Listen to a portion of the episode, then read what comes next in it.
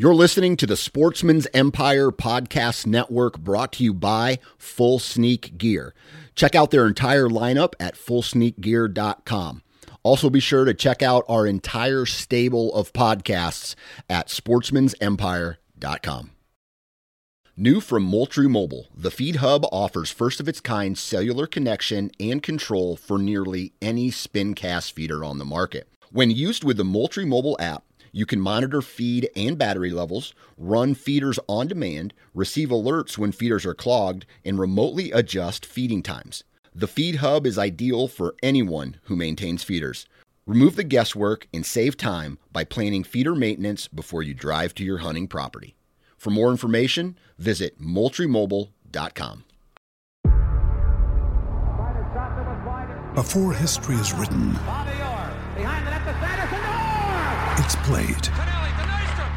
Before it's frozen in time, it's fought one shift at a time. Before it's etched in silver, it's carved in ice. What happens next will last forever.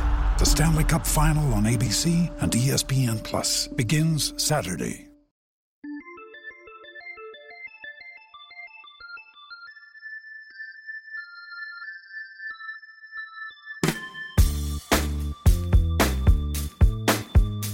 Welcome to the Nine Finger Chronicles podcast, brought to you by Exodus Trail Cameras, the number one podcast for bow hunting product information and hunting stories from across the nation.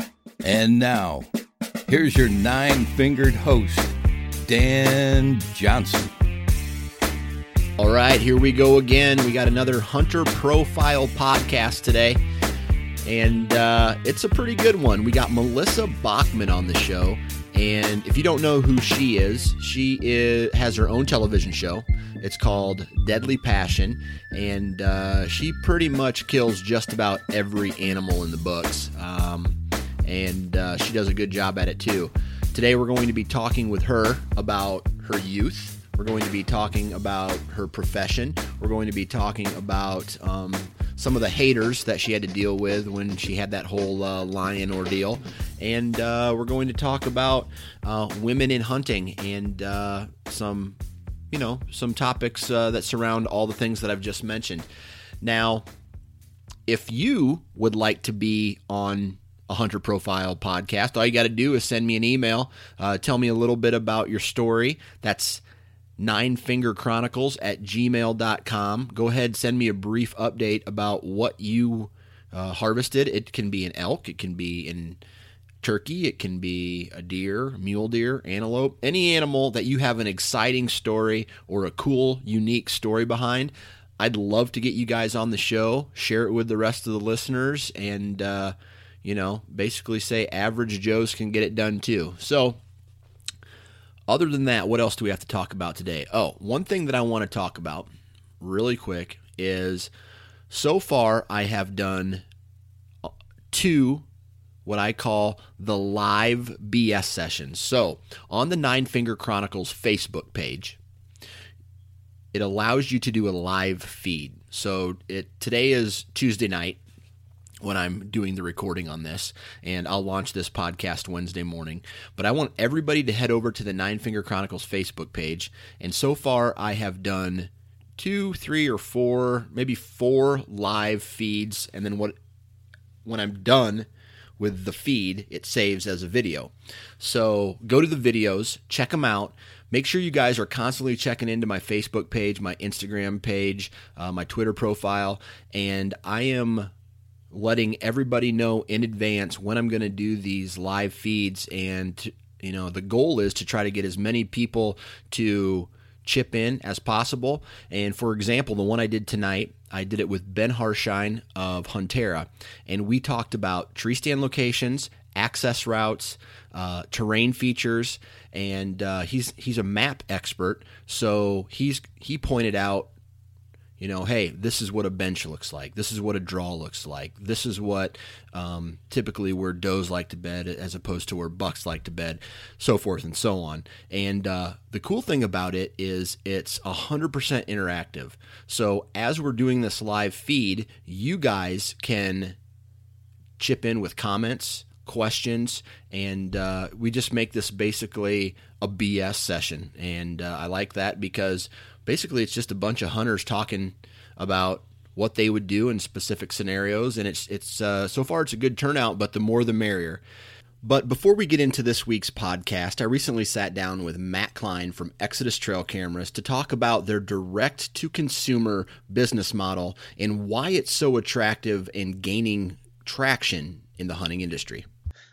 So you know, direct to consumer is is kind of this buzzword that's going around these days in the retail space because it's causing a lot of disruption.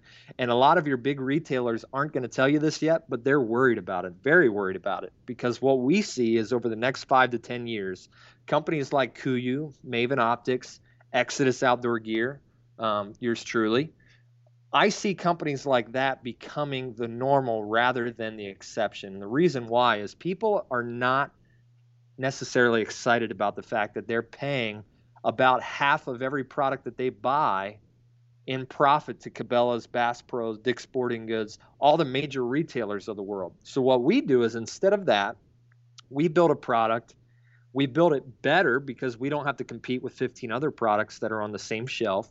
We build it better. Nobody's telling us how to build our products. We put them out at a better price, and you're getting a more quality product for a cheaper price, which everybody I think can be happy with. What we typically like to say is if our camera, the Exodus Lift, was in retail stores, it would be about $479 retail. We're able to sell it at $230 retail and offer our five-year warranty and 50% off theft, you know, damage replacement policy because we're direct to consumer, and that's a big deal to us. If you guys want to find out more information about Exodus trail cameras, be sure to visit their website at exodusoutdoorgear.com. And if you do decide to purchase one of their trail cameras, enter the code nine fingers. That's the number nine followed by the word fingers, uh, no spaces, and uh, you'd be eligible for $20 off your purchase. Now, let's get into this week's podcast with Melissa Bachman. All right, on the show with me now is Melissa Bachman. How you doing today, Melissa? I'm doing great. How are you? I'm doing fantastic. So it's it's springtime, and that typically means turkeys. Have you been out turkey hunting this year? Yes, I have. It's actually been just an amazing year. I was in Illinois and got both my birds there right away, and I was actually able to film several other people in camp too. So it's really nice when they all come together. And then I headed over to Nebraska and got all three of my turkeys there. So great turkey season so far, and just happened to be home a couple of days in between going to Alaska. So everything is good. You're batting a 100. yeah, so far, hey, you know what? I will take that anytime. There Any have been day. plenty of years that uh, turkey hunting is not exactly ideal. Um, this year it just worked out perfectly, especially with the weather. We had beautiful sunny weather. I mean, I've sat out in Illinois for an entire week where it never quit raining, so I was very thankful for that. And I will take turkey hunts that come together anytime. What are you chasing in Alaska? I'm actually bringing my dad up to Alaska. We're doing probably one of my favorite hunts of all time is uh, Prince of Wales hunting. I'm going for black bear. Um, and I actually have a friend up there who's a guide now, and we are going to be going up and calling the black bear in on Prince of Wales Island and trying to bring them in. I've called in three myself and taken them with a bow. So this time, my dad and I are going to go up there, and hopefully, we can do it again. So, are you using some kind of a distress call to call them in? Yeah, what we do up there is it is in the spring, right when these black bears are coming out of hibernation. And usually, what we found is when they first come out, they're looking for just those really nice, fresh green shoots of grass to get their digestive system going. Once they've been down for a couple of days, the next thing they're looking for is a hot meal. So the what we're using is a Sitka fawn in distress type call. Um, it just sounds like your average predator call, but those Sitka deer are dropping their fawns at that time of the year, and black bear they don't have very good eyesight. So usually, what I'll do is get the wind in my favor, start using the call, and actually move around a little bit. So it seems like I'm actually the bait, and it has worked unbelievable. I've had three bears come charging in inside of 20 yards, and all those have been with a bow. This time we're going with rifle, so hopefully we'll bring them in just as close again. that sounds amazing. I anytime anybody says, "Hey, I'm going to Alaska to hunt," what you know, whatever, I get a little bit Mhm. I get a little bit jealous. So I am jealous of you for for going to Alaska. Now, Yes, As- be nice. as far as this past fall was concerned, what did you did you have a pretty exciting, pretty uh, decent uh, 2015 fall? Yeah, I had a really good fall. Um, I travel a lot. Last year, it seemed like I was on the road an awful lot, and I actually went back and counted it up, and I was gone 317 days. So, by percentage, of course, you're going to have some good things happen in that amount of time hunting. But like anybody, there were a lot of hunts that were also unsuccessful, and some that just took a really long time and a lot of dedication. But it was an amazing year. I had a, a wonderful hunt out on the Rosebud Reservation in South Dakota. Got a nice muley there after decoying in probably 20, 30 whitetail bucks with a decoy. I ended it by decoying in a mule deer, so that was kind of cool. Also shot a really nice big velvet mule deer in Colorado, a beautiful elk. Um, it was overall a very good season. But like anybody who's out there hunting, there's definitely ones that don't go as well. Right. Just as much. Right.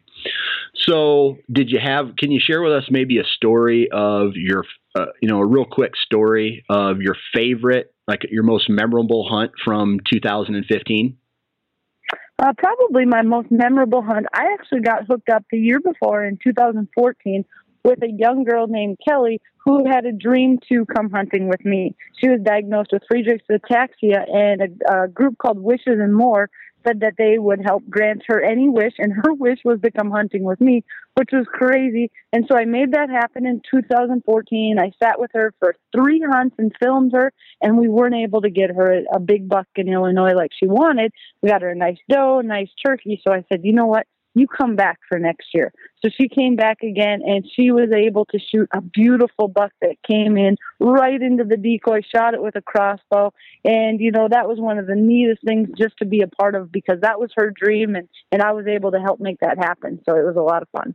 I'm sure that'll last last not only you know with her but for you for a, a long time. Oh, absolutely, absolutely. And she's become a close friend, someone I talk to all the time. So it's just it's fun sometimes when you can give back. I mean, I love being out there hunting too, but seeing it all come together for her, that was really something special. All right, so now we're going to go all the way back. All right, we're going to go way back, and I want to talk to you about your youth and Mhm. how you got into hunting and maybe the people that influenced you or kind of guided you in that right direction. Well, I grew up in central Minnesota, and my mom and dad both just loved to hunt. They were always bringing both my brother and I out in the field, and that really made the difference. That was way before we could hunt ourselves. I mean, we were four or five years old, and they had us out in the duck blind. They'd make our own little place that was like our own little hut, and when a duck would fall, we'd run out and get it and bring it back in with us. We had a whole bunch of snacks, and it was just a really great experience. So both my mom and dad really got both my brother and I into hunting. In fact, they'd go out bow hunting, and each of them would take one of us, which was pretty amazing because I'm sure we weren't the quietest.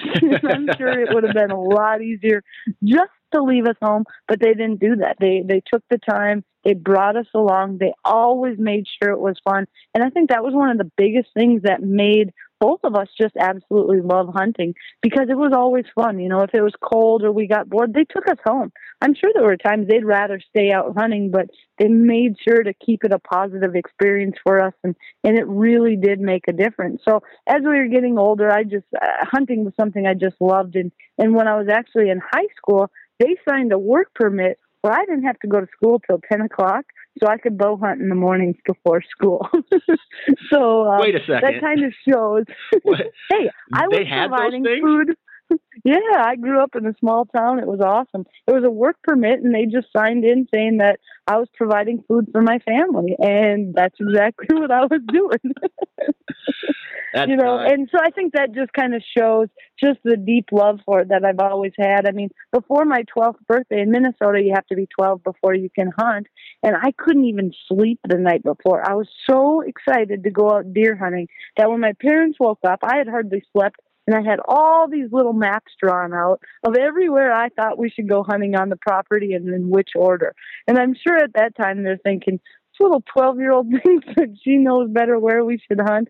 But I think overall, you know, they they let me go with it and they they let me shoot deer and there was never any pressure to shoot a big buck or anything like that. We just were out there filling the freezer and it really did make a difference on just that true passion that I still have to this day. So a lot of the focus necessarily wasn't on any type of big antlers or maturity level. Um, was it oh, kind no, of? not at all. It was kind of a, if it's brown, it's down kind of mentality. Yeah, you know, and we grew up in central Minnesota, Minnesota, and I'm sure if we would have used a more strict management plan, we could have had you know bigger deer, and we we have great deer now that we're gone and grown up. But I think one of the most important things is that wasn't the big issue. It was just going out there having fun, filling the freezer, and that's something to keep in mind for kids. Because if they would have told me, no, you can't shoot that one, it's not old enough, or that one's not big enough, I think I could have been easily discouraged. And, you know, the whole idea was bringing it home, hanging it, helping with the cleaning, cleaning, you know, doing all of it from start to finish and then helping learn how to cook it too. Um, so I think all that was extremely important. Now, I have I have a son and I have a daughter. All right? Mhm. Did your parents treat you as a as a, a girl or your brother as a boy differently on the way out to the woods, or was it equal equally the same? No, I would say it was the same all the time. Um, they just made sure we were both comfortable, um, that we're warm enough, had plenty of snacks. Um, and then when it came down to it, you know, obviously our physical strength, my dad wasn't going to make me drag out a deer. I was pretty little at 12. Um, but, you know, it was the same rules. Uh, if I wanted to bow hunt, I had to be able to draw 40 pounds. Um, so I was doing push ups for like a year and a half trying to get strong enough to draw 40 pounds and I was able to go out and I got a nice deer with my bow. And, you know, when I say nice deer, it was a smaller doe, no big deal. That, to me, it was just making the shot, knowing my limitations. And, you know, and I don't think they treated either of us any differently um, based on the fact that we were a girl or a boy at the time, not one bit. Gotcha. So you kind of led us right to your, you know, the very first, you know, your first hunting season when you were able to go out by yourself. Did you were you successful in that first year? And if so, why don't you talk to uh, talk to us a little bit about that hunt? Yeah, um, my very first year out, obviously, I was super excited. What we did is a lot of deer drives, which you know you're dealing with more running deer and stuff. And I was able to take a nice. It was a smaller doe. I was thrilled. I filled my tag, and in Minnesota you could party hunt, and my dad actually let me fill his tag, so I just thought it was the best thing in the world, right? Well, then the second year came, and I didn't get a deer, and I was so disappointed. I remember sitting there, almost started crying, and I think it was a great lesson. And my dad just looked at me and said, "Yeah, you hunted hard, but you're going to have to learn. You're not always going to be successful." Just the way it is, tough break. And, you know, I think that's something that's really good because it doesn't, just because you put in all that time, doesn't mean it's going to work out. And I learned that lesson early on, and and uh, I'm reminded of it every single year um, when things don't work out. So I, I think that was something that was really important, and that I did learn. Yes, I was successful that first year, but not every year after. Now, aside from you know, hey, you can't always win type of lessons that your parents may have taught you.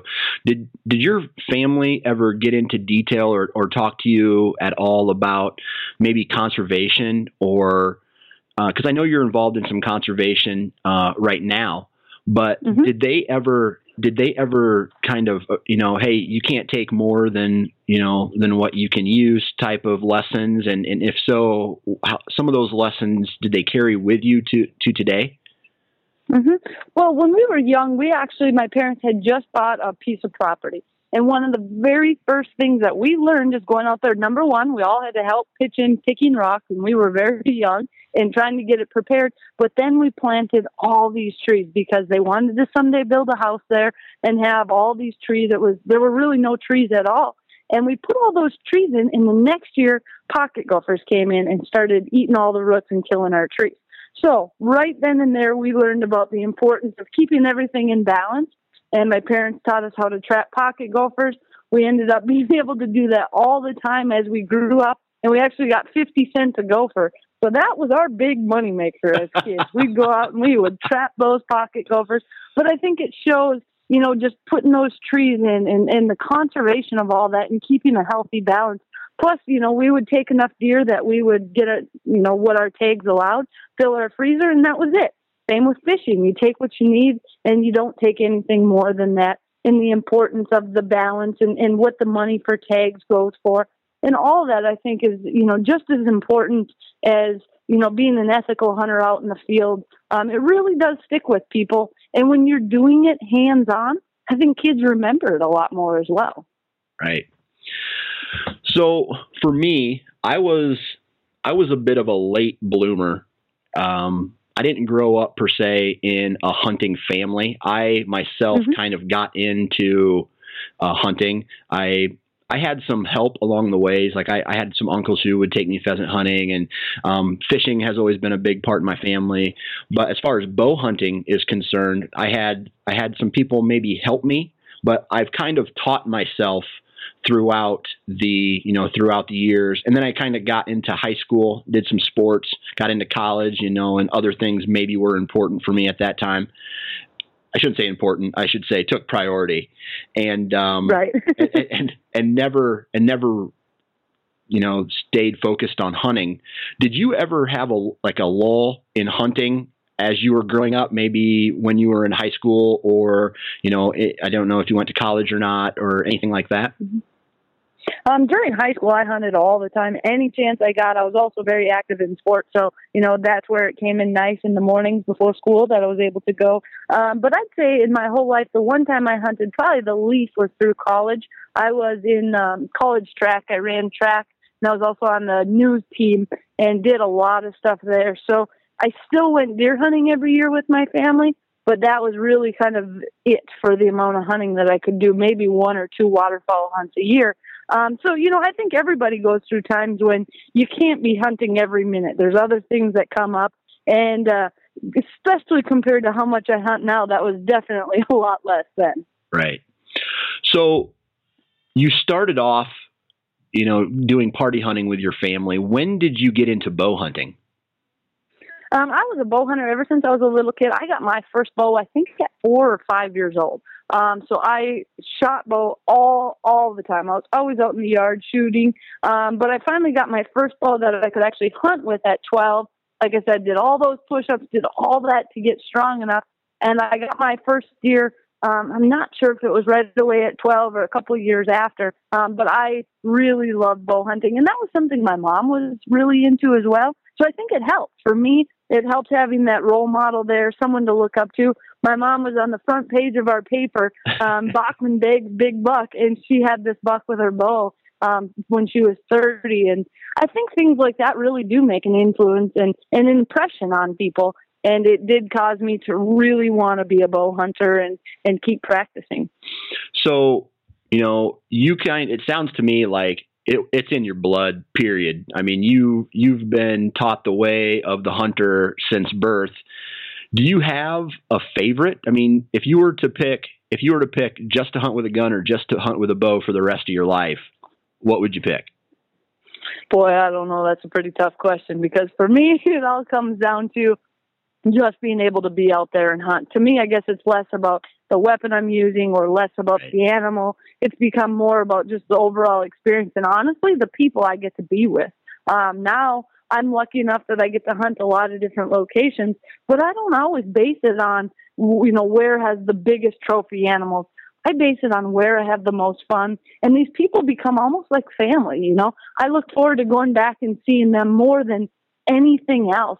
So I think to me that's probably the most important thing is is just being around those other people. If it was with a bow or a gun, it wouldn't really matter. Right. So you're you're focused more on the on the I guess the the social aspect of hunting. You that you really enjoy that. Yes. Mm-hmm. Perfect. So, you know, how long has how long have you been in the quote unquote hunting industry and, and, and had kind of a TV show? Well, I actually, when I got out of college, I decided I wanted to be in the television industry. And I originally was going to try to be on the NFL sideline. Then I realized after getting out of school, that's just not going to be where I want. I love to hunt, so I wanted to find a way to get into that industry. So, upon graduating from college, I sent out 74 resume reels trying to find a job.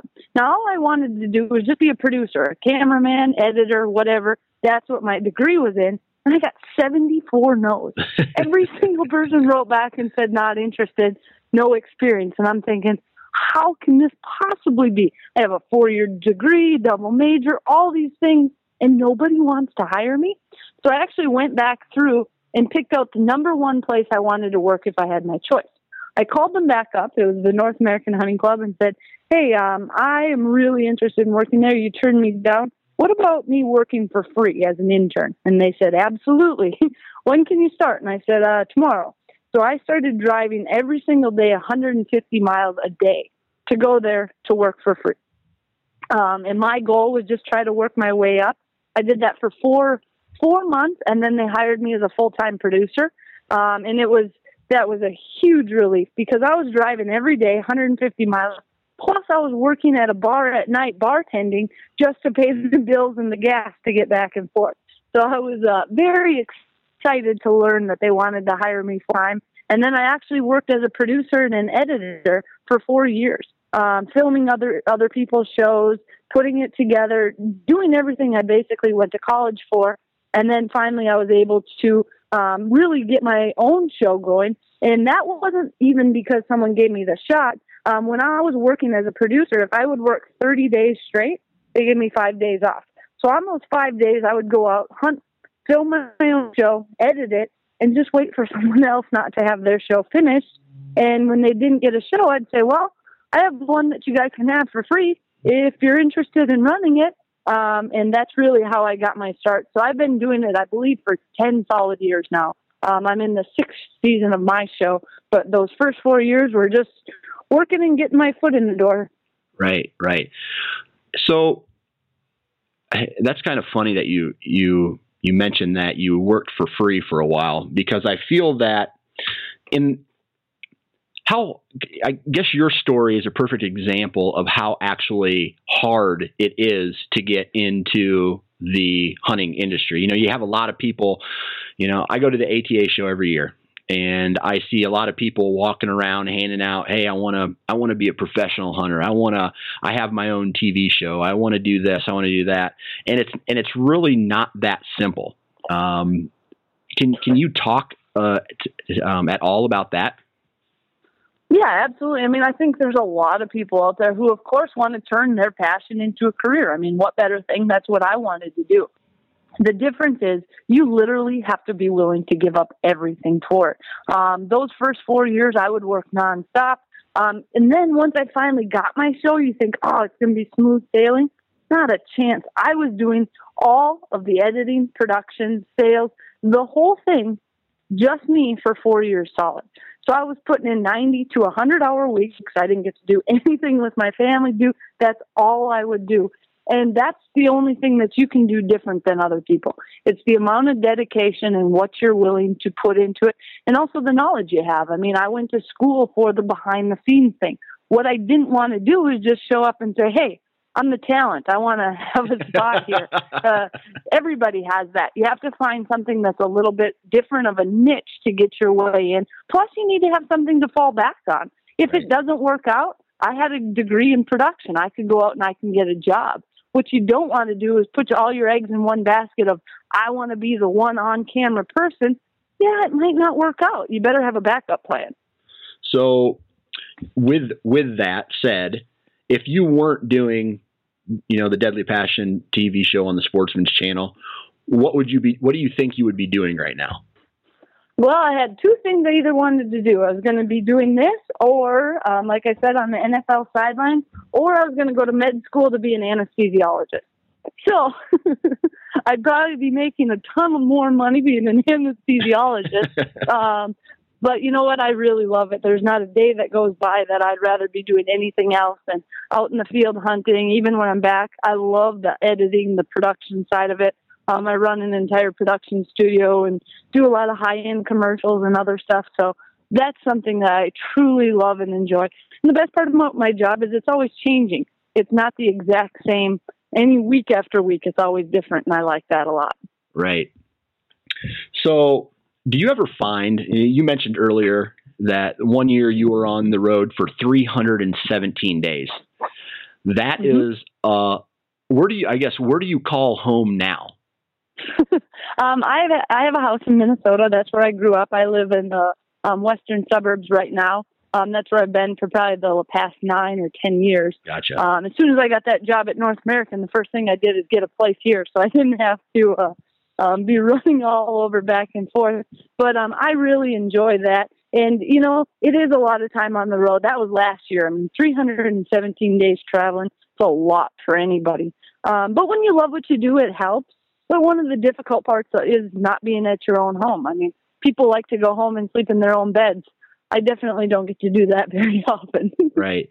I mean, you know, a, a lot of people, a lot of people associate hunting with a male like a male driven sport. So I, I don't know why I just pictured this, but I I pictured you in a cabin with a whole bunch of stinky men.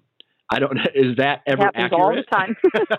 oh yes, I'd say that's accurate. Um, a good percentage of my days, and you know what? I mean, I'm someone that is. I am not a high maintenance person at all. Yeah. I'm someone who I'm used to going, being in whatever kind of accommodations. The only thing I want are nice people around me. If I go to a place, the hunting is amazing, and the people are not nice, you will not see me back there. Um, it can be the best hunting ever. And I don't care if we're sleeping in a tent, if we have no water, whatever it is, that's fine as long as people are nice. Um, that's my biggest thing. So you you've been hunting for a, a long time, and I, would like to talk about a couple a couple hunts that I've thought of here, and I want to talk about maybe the very first big game animal that you killed that wasn't a whitetail. And if you could share that story with us, I'd love to hear it. Now, let me think here. One of my first big game animals that was not a whitetail. Boy, everything I can think of to start off was whitetails. Um, How about like uh, your first antelope or your first mule deer? You know what? I think was uh, one of my very first times I went out for a mule deer and I it, I was going to Montana. I had killed whitetails before, and I was going to go after a mule deer. And my goal was to do it spot and stalk with a bow. And the outfitter I was with, he looked at me and he said, "Well, good luck with that. I'm going to watch you from the truck, and I will cheer you on on every single stalk." And he said, "Just to let you know, it usually takes 10 to 15 before you're successful." Okay, I like that challenge. So we saw a nice big group of mule deer that were all bedded along a fence because it was really windy and they were using it almost as a break. So we got there and we were probably four or five hundred yards from the mule deer. And he said, I'm going to sit in the truck and film you. We'll film you right out the window. And I'm going to watch you crawl all the way out there. He said, See that little white bush? That's 18 yards. You get there and you should be able to get them. Okay. So I got out. I belly crawled all the way there through I had cactus in my arm all over. I get there, and I had never done a spot and stalk hunt with my bow before. And I'm laying on my belly. All these big muleys are in front of me, and I'm thinking, how on earth do you get to full draw? Well, if I'd have thought it through a little more and not panicked, I'd have just rolled over on my back, drawn, you know, figured something out. Well, instead, I just kind of jumped up to my knees and got to full draw quick. They were already running out of there and they were laughing back at the truck and he goes, I never thought you'd actually get there. And the cool part is we did, I don't know how many more stalks, eight, ten more stalks. And I ended up killing the deer that I was after on that fence line. Um, I made a stalk after quite a bit of practice and I ended up getting him. So it was a really cool experience and it was just fun, you know. It's one of those things where when you've never done it before, you forget to ask all the right questions. Right. And uh, I got to that grass where he wanted me to get to, but I just didn't have a plan on how to get to full draw at that point. So walking up on a different species, what was kind of you know you, you put all that energy and effort into it, and what I guess what was going through your head after you you know you successfully made that that kill after all those you know all those failed attempts. Well, when I got up to, I was just first of all, it was a huge mule deer that was only, I think, it was a three by two, but it had uh, the biggest bases you've ever seen. Super framey. I, I mean, to this day, I would shoot that deer every single time if I had a bunch in a group. It was a really old buck, and just that feeling of accomplishment, having someone tell you, "Yeah, you're probably not going to be able to get this done," and getting it done, making it happen, learning. You know, learning from your own mistakes and building on it it was just so awesome. And walking up on a mule deer, which is something different than whitetails, it was cool because you know they really do look different, and and you get up there and, and they have different attributes that are different than whitetails, where you know they're going to see you coming a mile away. Or whitetails, they're usually using their sense of smell. So a lot of it was just learning about the different animals that I've gone after, and and trying to figure out what their senses are, and and what the best thing you can do is to hunt them. Right. All right. So next question I want to talk to you about is this past year I went on my very first elk hunt out in Idaho, and mm-hmm. I I practiced my shooting all you know all year or all summer to and I was the best shot I've ever been. I worked out a ton and I was in I was in really good shape, had strong legs, strong back and, and I was ready to go. I get out to Idaho and you know, I'm an Iowa boy, so I'm not used to elevation. So here I am mm-hmm. gasping. for for you being from Minnesota, similar type of situation.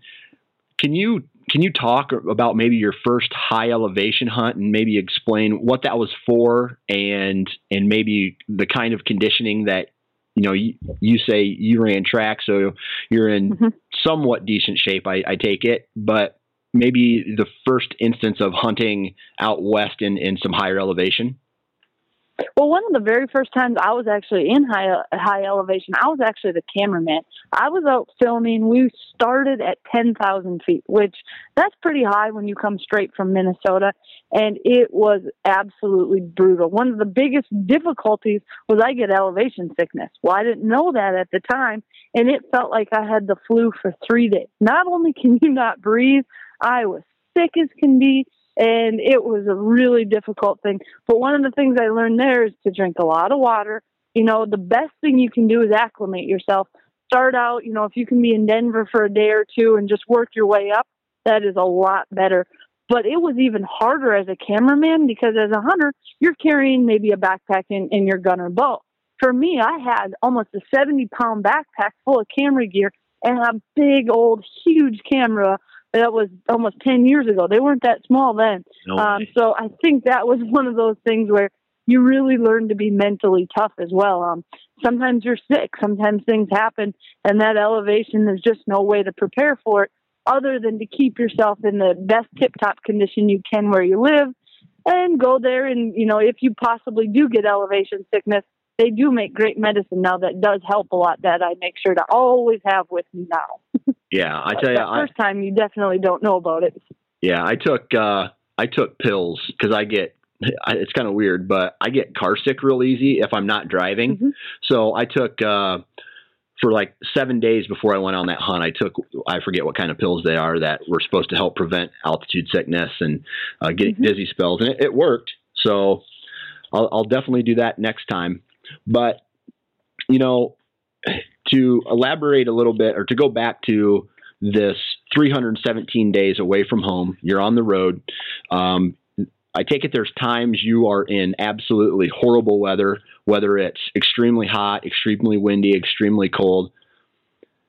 How how much does mental strength play into your year as, you know, you know, because as a hunter, we deal with failure a majority or more than we deal with success. And yes. you know, we got to be mentally strong. Why don't you know explain to us how mental, I guess, mental conditioning plays a role in in in your in your life? I think mental toughness has been probably one of my biggest things that's helped me. Um, I'd say I'm a really mentally strong person, but it can be difficult when you're out there, things are not going right. You start blaming yourself. You start thinking you're doing something wrong. You get down, and that's the worst thing you can do because now you're eliminating your chances of success So you really have to stay positive.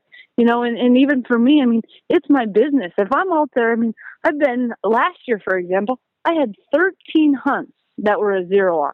Now, when I say a zero, I mean it was a wonderful experience, but as far as filming a show, there's no show. There's not enough footage.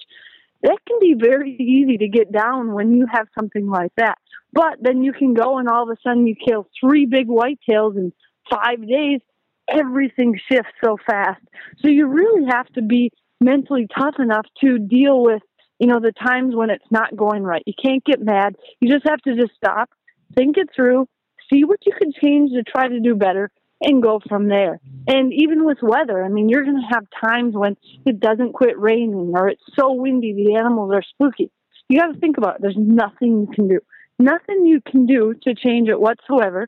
So just try to learn from it. I mean, I see whitetail hunters get so upset because all the bucks are nocturnal. Well, you know what? There are some nocturnal, and I've I've been in that same situation. But sometimes you can put out a mock scrape, and all of a sudden you can pull a buck in. It can all change so quickly. So if you let that that disappointment overtake your hunt, number one, you're not having fun anymore, so you might as well just go home. But number two, if you do that, you are setting yourself up for more failure. So you really got to try to stay positive the whole time and and just try to keep learning from your mistakes. You're going to make mistakes just like we all do, you know. Right, right. Now, again, you're out there a lot. 312, you know, I keep, I, I don't know why I keep saying it because it's just, it's a crazy number to me. That's like, that's how many days I go to work in a year. That's probably more that more days than I go to work in a year. But, but like you, you rely, you're, you're gone a lot. You rely, especially let's say you're out in the back country, you're either camping out of a tent or you're in a cabin somewhere, you're, you know, deer, the the you know animals aren't you know five miles from a, a Walmart where you can go and, mm-hmm. and grab new stuff. How much do you rely and i know you have sponsors and stuff like that but how much do you rely on your gear throughout the year to get you through i mean the bottom line is it absolutely has to work um, the last thing you want is for everything to finally come together and some piece of your gear to fail you. You've put in too much time, too much money, too much everything to have that happen. So one of the biggest things is making sure you understand and know your gear, know the limitations of it. You know, if you have a backpack that can't handle uh, 80, 90 pound load of meat, don't be putting it in and busting it through, and then there you got an animal laying that you got to pack out, and you have no backpack. So a lot of it is knowing your own gear and having confidence in your own setup. Um, especially with bow hunting. Um, I see some people who come out and they're a little unsure. They'll have a couple different kind of broadheads in their quiver. Well, it just depends. You need to know what works best and stick with it. Um, I think that's a huge part of it. And just, you know, yeah, I'm doing it all the time. But for anyone who's out there, your time is precious. You want to make sure the gear you have is not going to let you down in any situation, whether that's your clothes, your bow, your broadheads, whatever it is. What uh, what do you feel is? I know this is kind of because uh, every piece of gear has, I mean, has its own use, right? You know, mm-hmm. your boots keep your feet warm and dry, and your shirt keeps your, your you know, you warm, and your backpack carries your mm-hmm. supplies mm-hmm. and whatnot. Do you have uh, a piece of gear that you would say takes the cake as far as being the most important piece of gear?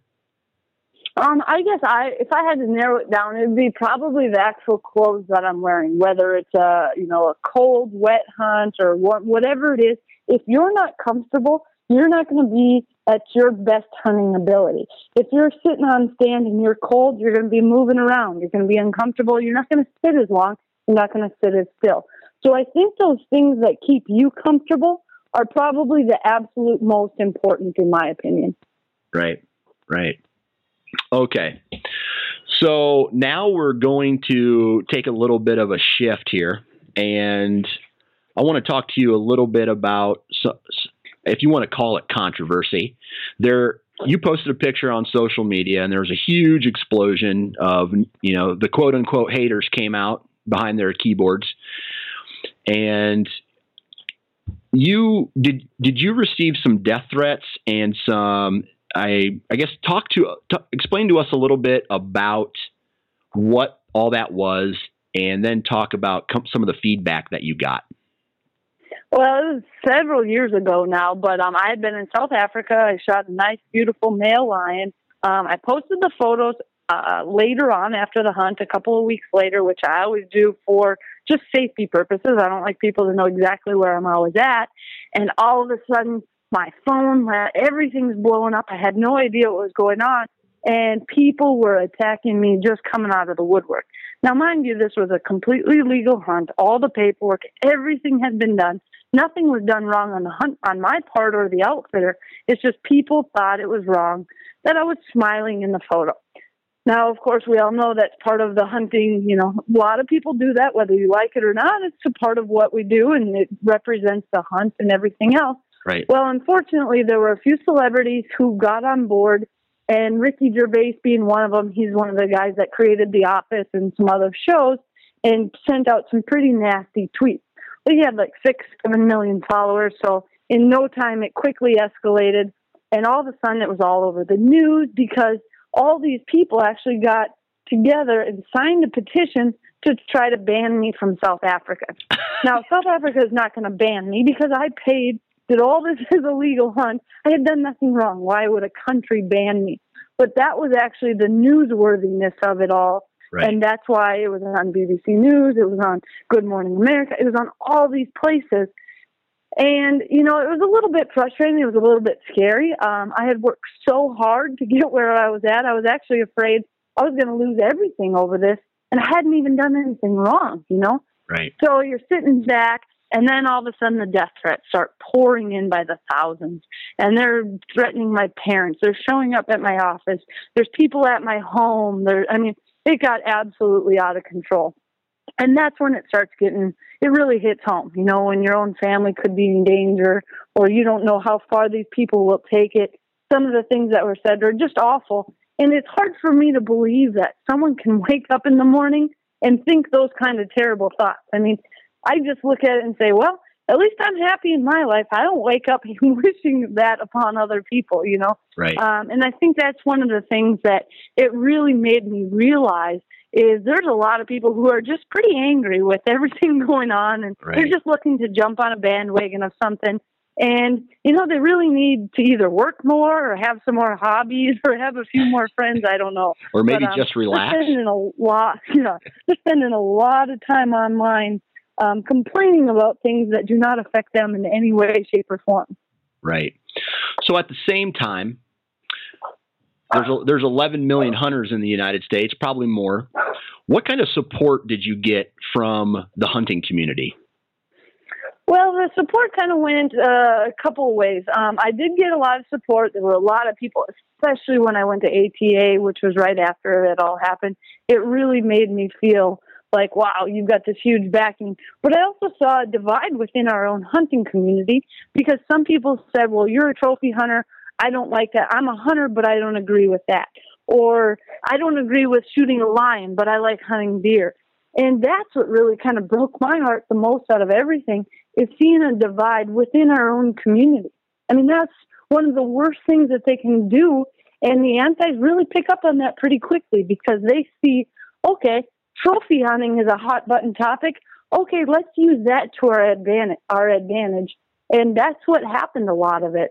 Um, so I think that was one of the things that was the hardest to deal with is our own hunting community not backing one another and actually cutting other people down. Right. So what was the what was the overall outcome of that? I mean, did you have to change your lifestyle for a period of time because of the intensity of this situation? It got really bad that entire fall. I mean, I was super careful. I wasn't even checking into hotels under my own name. Um, everywhere I was going, we were being super cautious. People would stop, say things. It was a it was a scary deal. But after it kind of settled down a little bit, then I just started looking at it as okay. um, I'm going to live my life. You guys can complain and do what you wish. I hopefully nobody will decide to take this a step further and actually come try to do harm to me. Um, hopefully they understand what I do for a living and would rethink that. Um, yeah. but you know, that's all you can really hope is that they just are all talk. And luckily, you know, it really had been all talk, but people would send things in the mail and, you know, that I, I'm not going to open up a package sent in the mail by someone because Right. you just don't know what it is. Um, I had one woman send me a whole box full of her kitty litter and all the droppings from her cat. And I'm thinking, really? You decided to box that up and send that in the mail, and that's what you decided to do? You know, whatever. I'm sorry for laughing, but oh, I'm just imagining this lady scooping out. Right. No, that damn Melissa Bachman. She's getting my kitty litter. Oh my god. and then paying to mail it to me. Exactly. Okay. Oh my gosh. Yeah. Okay. There's all kinds. Oh my gosh, that is funny. Um, but that's okay. So how is how is life now different from that? I mean, you came out on top, right? Did Mhm. and, and did did it change? Did that?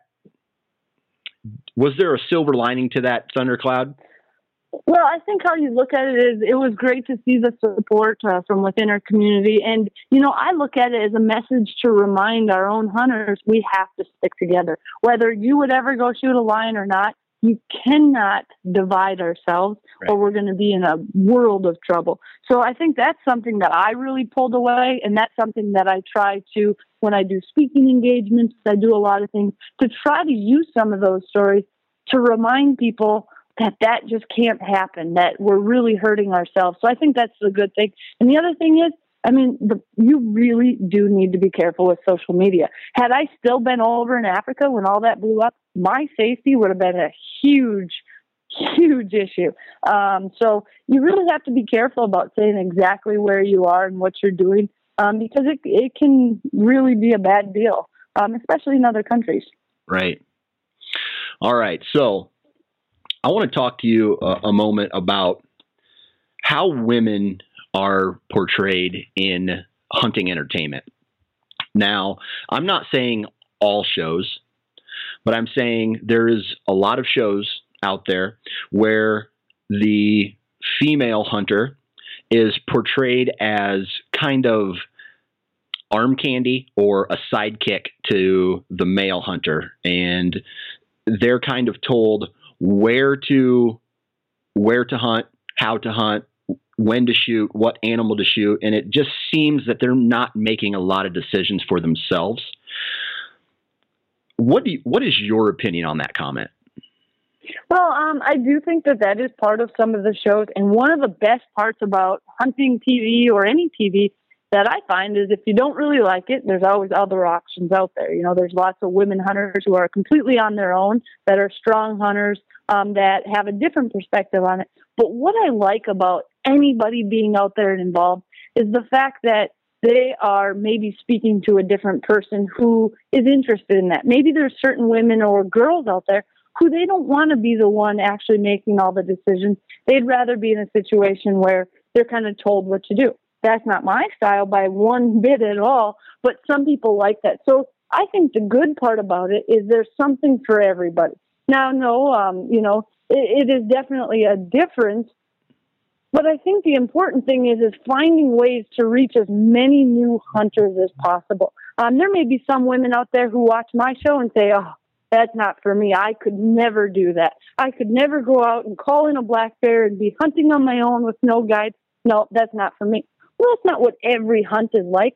So I think there's a good way to look at shows that maybe showcase where they're more being brought along just for fun and, and they're getting out there and enjoying it. Maybe that will appeal to someone else a little bit more. So in my opinion, I think it's good. Whichever way we can get more people involved, that's really all that matters at the end of the day. And there is a wide variety. There's a, a wide variety of people and styles of hunting and styles of shows. So hopefully there's something for everybody out there. And to to elaborate on on that question, I guess to expand it a bit Mhm. is I have a daughter and I, I take my wife hunting. She's not really into hunting, but we go turkey hunting Mhm. together because she likes to spend time with me and she's okay with killing a turkey, not necessarily a deer, but she's okay with Mhm. with turkey hunting. Now, with my with my daughter, I don't kind of like how your parents raised you in the in the hunting world.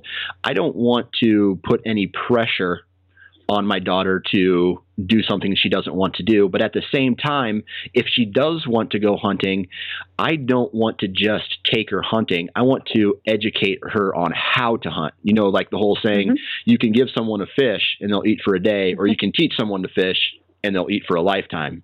So, how important is it? And this doesn't necessarily have to be about uh, women hunters, but all mm-hmm. new hunters. How important is it in your opinion, to take them hunting, but also educate them on how to hunt?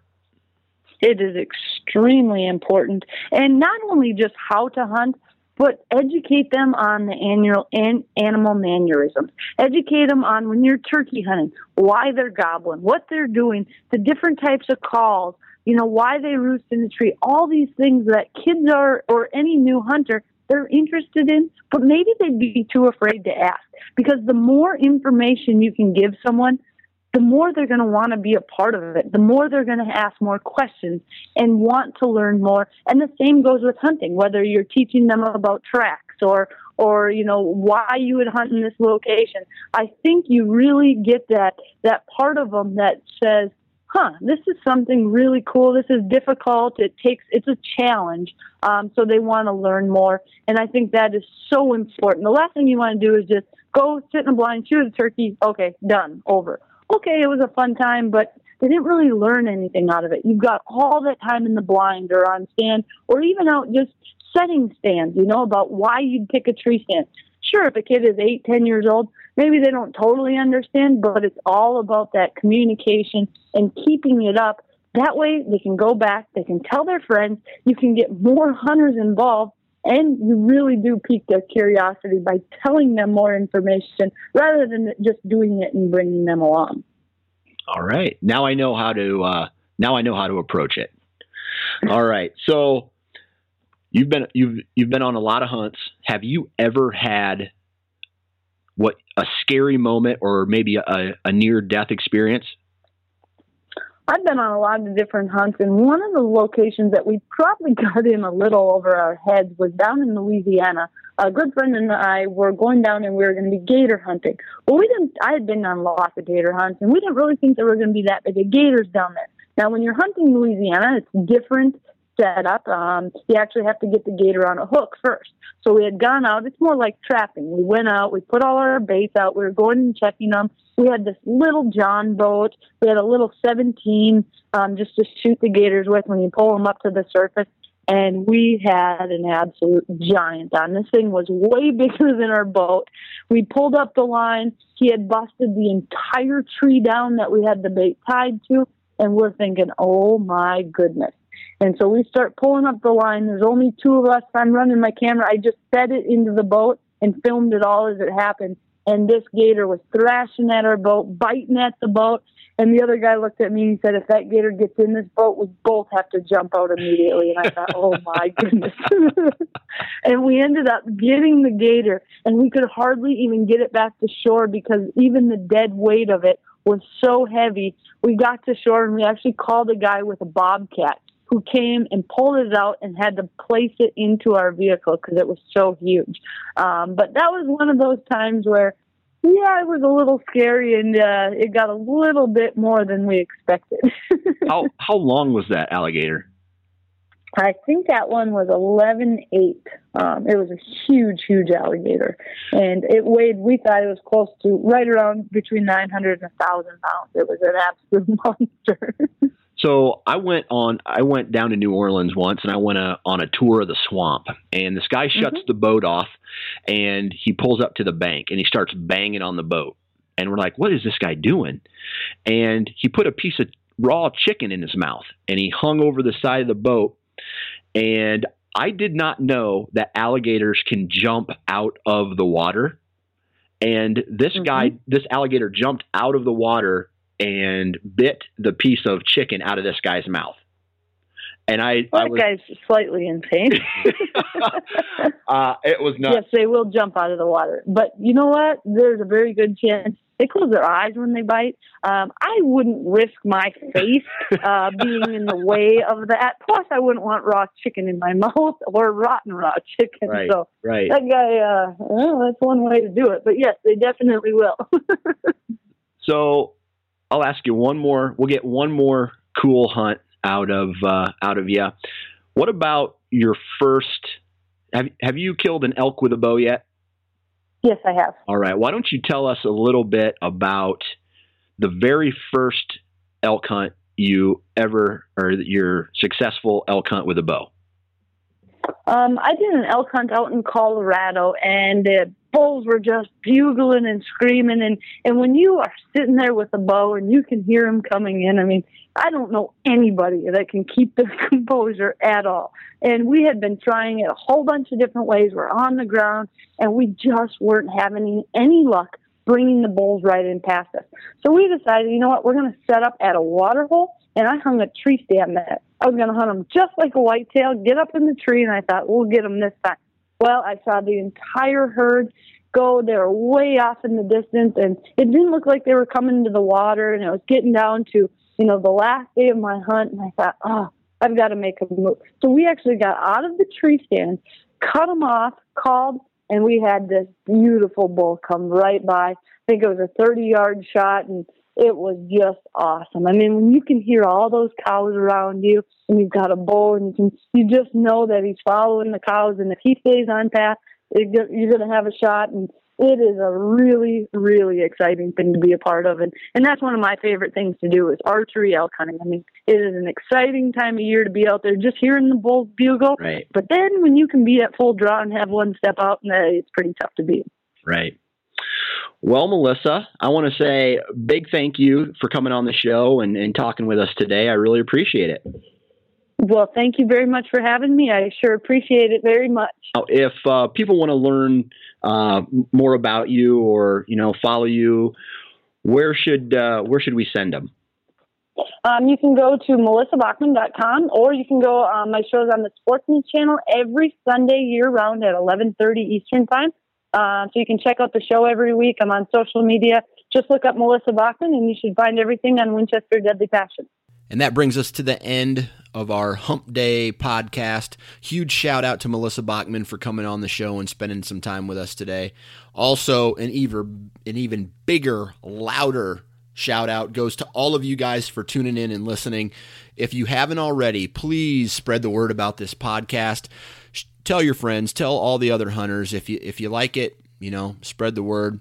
Visit me on my Facebook page where I'm doing the live feeds uh, Instagram, Twitter, and all the other social media avenues. That's where I'm at. That's where you guys should be at.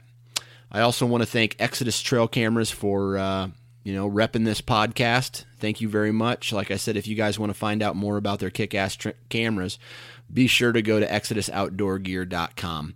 Other than that, not a lot to say. I know I talked about it earlier this week a little bit, but the question is other than your tags and your license license that you buy, how much are you giving back to conservation? It's something that needs to be thought about and thought about a lot because for every hunter that is thinking about doing something for conservation, there is an anti hunter thinking about doing something to take away our rights as hunters. So, for every hunter, there is an opposite. Something to think about. Now, remember, next time you're in a tree stand, wear your damn safety harness.